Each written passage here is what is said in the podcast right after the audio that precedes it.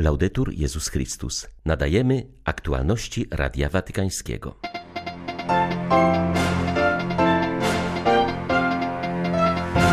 Franciszek zaapelował o dalszą modlitwę w intencji mieszkańców Ukrainy. Przypomniał, że kolejny raz wysłał do tego kraju kardynała Krajewskiego, by dać konkretne świadectwo bliskości Kościoła. Biskup Karagandy jest przekonany, że rozpoczynająca się we wtorek papieska pielgrzymka do Kazachstanu będzie ważnym krokiem na drodze budowania pokoju i solidarności. O nowej jakości w relacjach polsko-ukraińskich mówi biskup pomocniczy diecezji kijowsko-żytomierskiej. Biskup Jazłowiecki wyraził Polakom ogromną wdzięczność za pomoc okazaną Ukraińcom po rosyjskiej agresji. 11 września wita Państwa Beata Zajączkowska. Zapraszam na serwis informacyjny. O Bogu, który przychodzi nas szukać za każdym razem, kiedy się zgubimy, mówił Ojciec Święty w rozważaniu na Anioł Pański. Wskazał na cierpienie Boga z powodu naszego oddalenia. Papież zachęcił też do rachunku sumienia z tego, czy modlimy się za niewierzących i przyciągamy dalekich, czy też ich los jest nam obojętny. W swym rozważaniu Franciszek komentował trzy przypowieści o miłosierdziu, które, jak podkreślił, streszczają serce serce Ewangelii. Wszyscy troje, gdyby trochę policzyli, mogliby spokojnie siedzieć. Pasterzowi brakuje owcy, ale ma 99 innych. Kobiecie brakuje monety, ale ma dziewięć innych. A także ojciec ma jeszcze jednego syna, posłusznego, któremu może się poświęcić. Natomiast w ich sercach pojawia się niepokój o to, czego brakuje owcy, monety, syna, który odszedł. Ten, kto kocha, niepokoi się o tego, którego brakuje. Czeka na tego, który się oddalił. Chce bowiem, aby nikt się nie zatracił. Tak, Bóg cierpi z powodu naszego oddalenia, a gdy się zagubimy, czeka na nasz powrót. Franciszek zachęcił do zastanowienia, czy naśladujemy Boga i podobnie jak On mamy niepokój braku, czy tęsknimy za tymi, którzy oddalili się od życia chrześcijańskiego, czy też żyjemy błogo we własnym gronie i kościelnych grupach, bez współczucia dla tych, którzy są daleko. Pasterz w przypowieści nie powiedział, mam już 99 owiec, któż każe mi iść i szukać zagubionej. Poszedł. Zastanówmy się zatem nad naszymi relacjami. Czy modlę się za niewierzącego, za tego, który jest daleko? Czy przyciągamy dalekich poprzez styl Boga, który jest bliskością, współczuciem i czułością? Pomyślmy o jakiejś osobie, którą znamy, która jest nam bliska, a która być może nigdy nie usłyszała, by ktoś jej powiedział: Wiesz, jesteś ważny dla Boga. Ty Boga nie szukasz, ale On szuka ciebie. Ojciec Święty poprosił o modlitwę w intencji jego trzydniowej pielgrzymki do Kazachstanu, gdzie weźmie udział w kongresie zwierzchników światowych i tradycyjnych religii.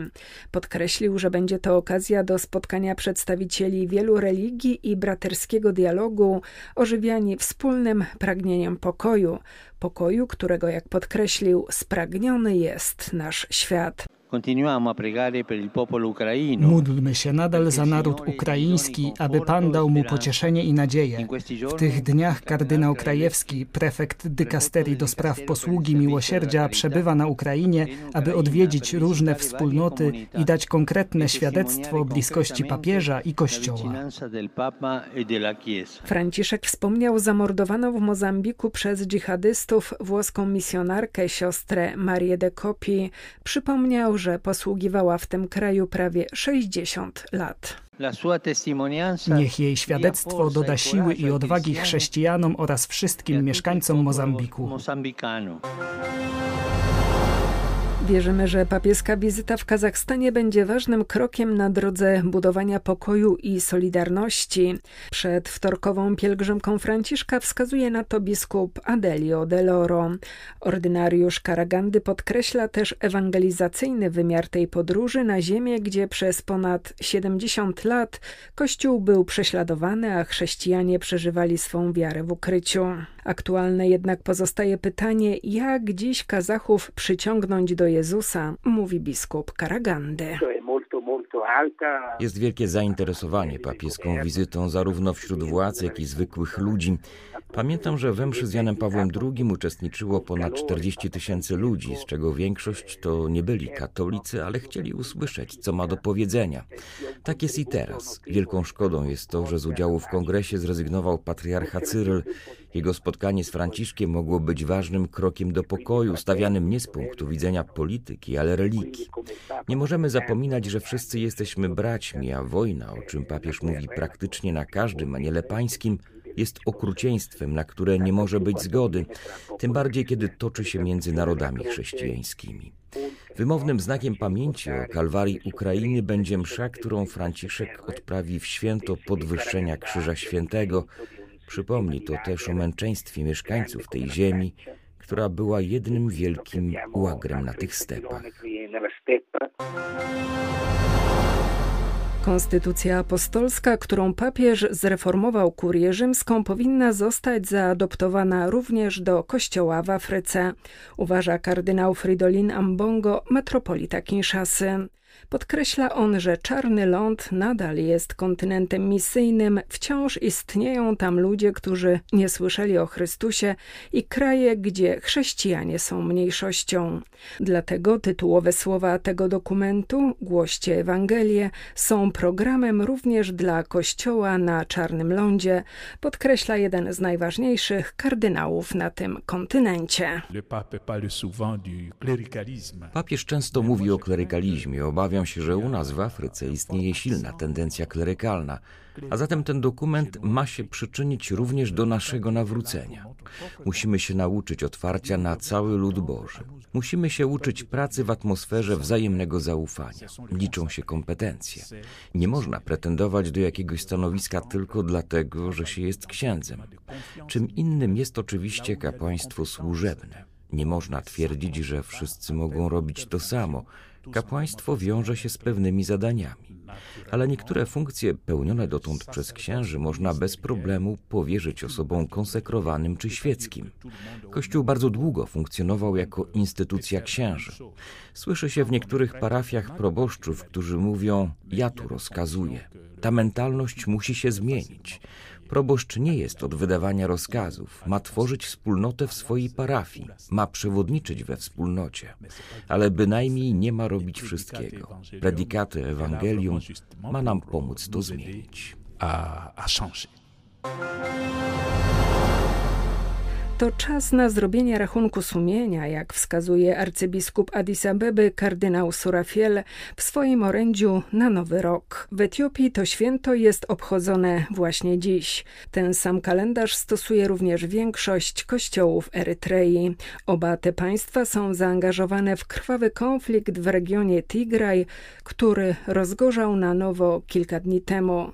Właśnie z tej racji hierarcha nawołuje do dialogu. Przykazanie nie odnosi się do wszystkich, nie tylko do członków Twojej rodziny czy Twojej grupy etnicznej, ale do każdego człowieka, przypomina kardynał Surafiel. Podkreśla przy tym konieczność wzajemnego słuchania i mówienia językiem, który nie prowadzi do większej nienawiści. Zaznacza też, że skoro sami nie chcemy cierpieć głodu, być wyganiani ze swojej ziemi, marginalizowani, cierpieć biedę, to nie powinniśmy przyczyniać się do tego, aby innych dotykały podobne tragedie. Arcybiskup Addis Abeby wzywa więc w imieniu Kościoła katolickiego wszystkie strony w toczącym się konflikcie, aby uczyniły miejsce dla pokoju i pojednania. Konflikt między Tigrajskim Ludowym Frontem Wyzwolenia a władzami centralnymi Etiopii trwa od 2020 roku i doprowadził tam do poważnej klęski humanitarnej. Kontynuowana jest renowacja Bazyliki Grobu Bożego w Jerozolimie. W ostatnich dniach przedstawiciele najważniejszych lokalnych kościołów przeprowadzili inspekcję dotychczasowych prac nad posadzką w Rotundzie i przy siedmiu łukach dziewicy. Duchowni spotkali się z ekspertami odpowiedzialnymi za konserwację i między innymi przeglądali możliwe opcje wykorzystania nowych kamieni do wymienienia tych, które są połamane lub zbyt zużyte. Brano przy tym pod uwagę różne parametry, np. trwałość i twardość materiału czy jego kolor. Tym niemniej podstawowym kryterium pozostawało zachowanie sakralnego charakteru i architektonicznej jednolitości miejsca pochówku Chrystusa. Te prace renowacyjne są realizowane przez Uniwersytet La Sapienza w Rzymie. W najważniejszej świątyni chrześcijaństwa przez około 200 lat, aż do roku 2016, nie przeprowadzano projektów restauratorskich. Doszło do takiej sytuacji, ponieważ przez cały ten okres trwały spory między różnymi grupami religijnymi o kontrolę nad bazyliką i jej poszczególnymi częściami. Dlatego też sam fakt kontynuacji tej konserwacji oraz zdrowa i pogodna atmosfera współpracy, w jakiej przeprowadzono ostatnią inspekcję, stanowi mocny znak ekumenizmu w Ziemi Świętej. Dla premiera Indii matka Teresa z Kalkuty jest osobą, o której trzeba zapomnieć, uważa ksiądz Jan Vanier, francuski misjonarz pracujący w tym azjatyckim kraju. Misjonarki miłości podzielają los wszystkich mniejszości religijnych, przeciwko którym skierowana jest rządząca dziś w Indiach nacjonalistyczna partia premiera Narendry Modiego. Indie nadal pozostają ojczyzną misjonarek miłości. Tam znajduje się ich macierzysty dom i największa liczba ośrodków dla ubogich. Posługuje w nich ponad 1900 zakonnic oraz ponad 20 tysięcy pracowników. Tym niemniej na skutek rządowych represji działalność misjonarek została ograniczona. Zamkniętych zostało między innymi 18 ośrodków adopcyjnych. Władze zarzucają chrześcijanom prozelityzm. Wśród mieszkańców Kalkuty pamięć o matce Teresie nadal pozostaje żywa. Dla jej uczczenia niektóre domy pomalowane są na biało i niebiesko, czyli w kolorach stroju zakonnego, jaki obrała dla swego zgromadzenia. W wielu hinduistycznych domach jej zdjęcie do dziś sąsiaduje z posążkami miejscowych bożków. Matka Teresa pozostaje też żywym dziedzictwem dla indyjskich chrześcijan. Stanowią oni w tym kraju dwuprocentową mniejszość. Jest ich w sumie 28 milionów. Posługa albańskiej zakonnicy nadal inspiruje. To za jej przykładem najbiedniejszymi zaczęli się zajmować indyjscy salezjanie czy jezuici. Przebywający w Rzymie biskup pomocniczy diecezji kijowsko-żytomierskiej Aleksander Jazłowiecki wyraził przez Radio Watykańskie ogromną wdzięczność Polakom za pomoc okazaną Ukraińcom podczas agresji ze strony Rosji.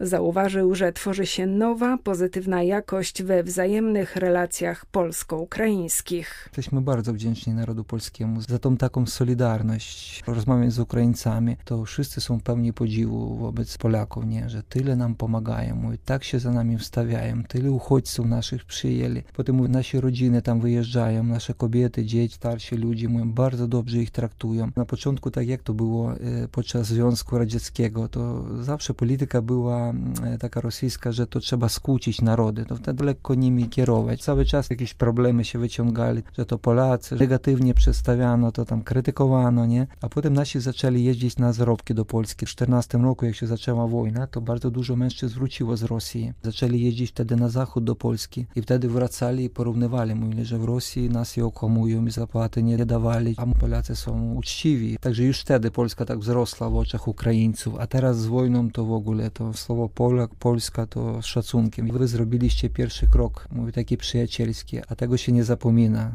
Także nie mogę obiecać nic, ale wiem, że jesteśmy wdzięczni i mam nadzieję, że jakby coś przytrafiło Polakom, to będziemy pamiętać to i też będziemy robić wszystko, żeby wyjść z pomocy. Ja widzę i chcę widzieć w tej pomocy jednak głębokie chrześcijańskie korzenia polskie. Były to aktualności Radia Watykańskiego. Laudetur Jezus Chrystus.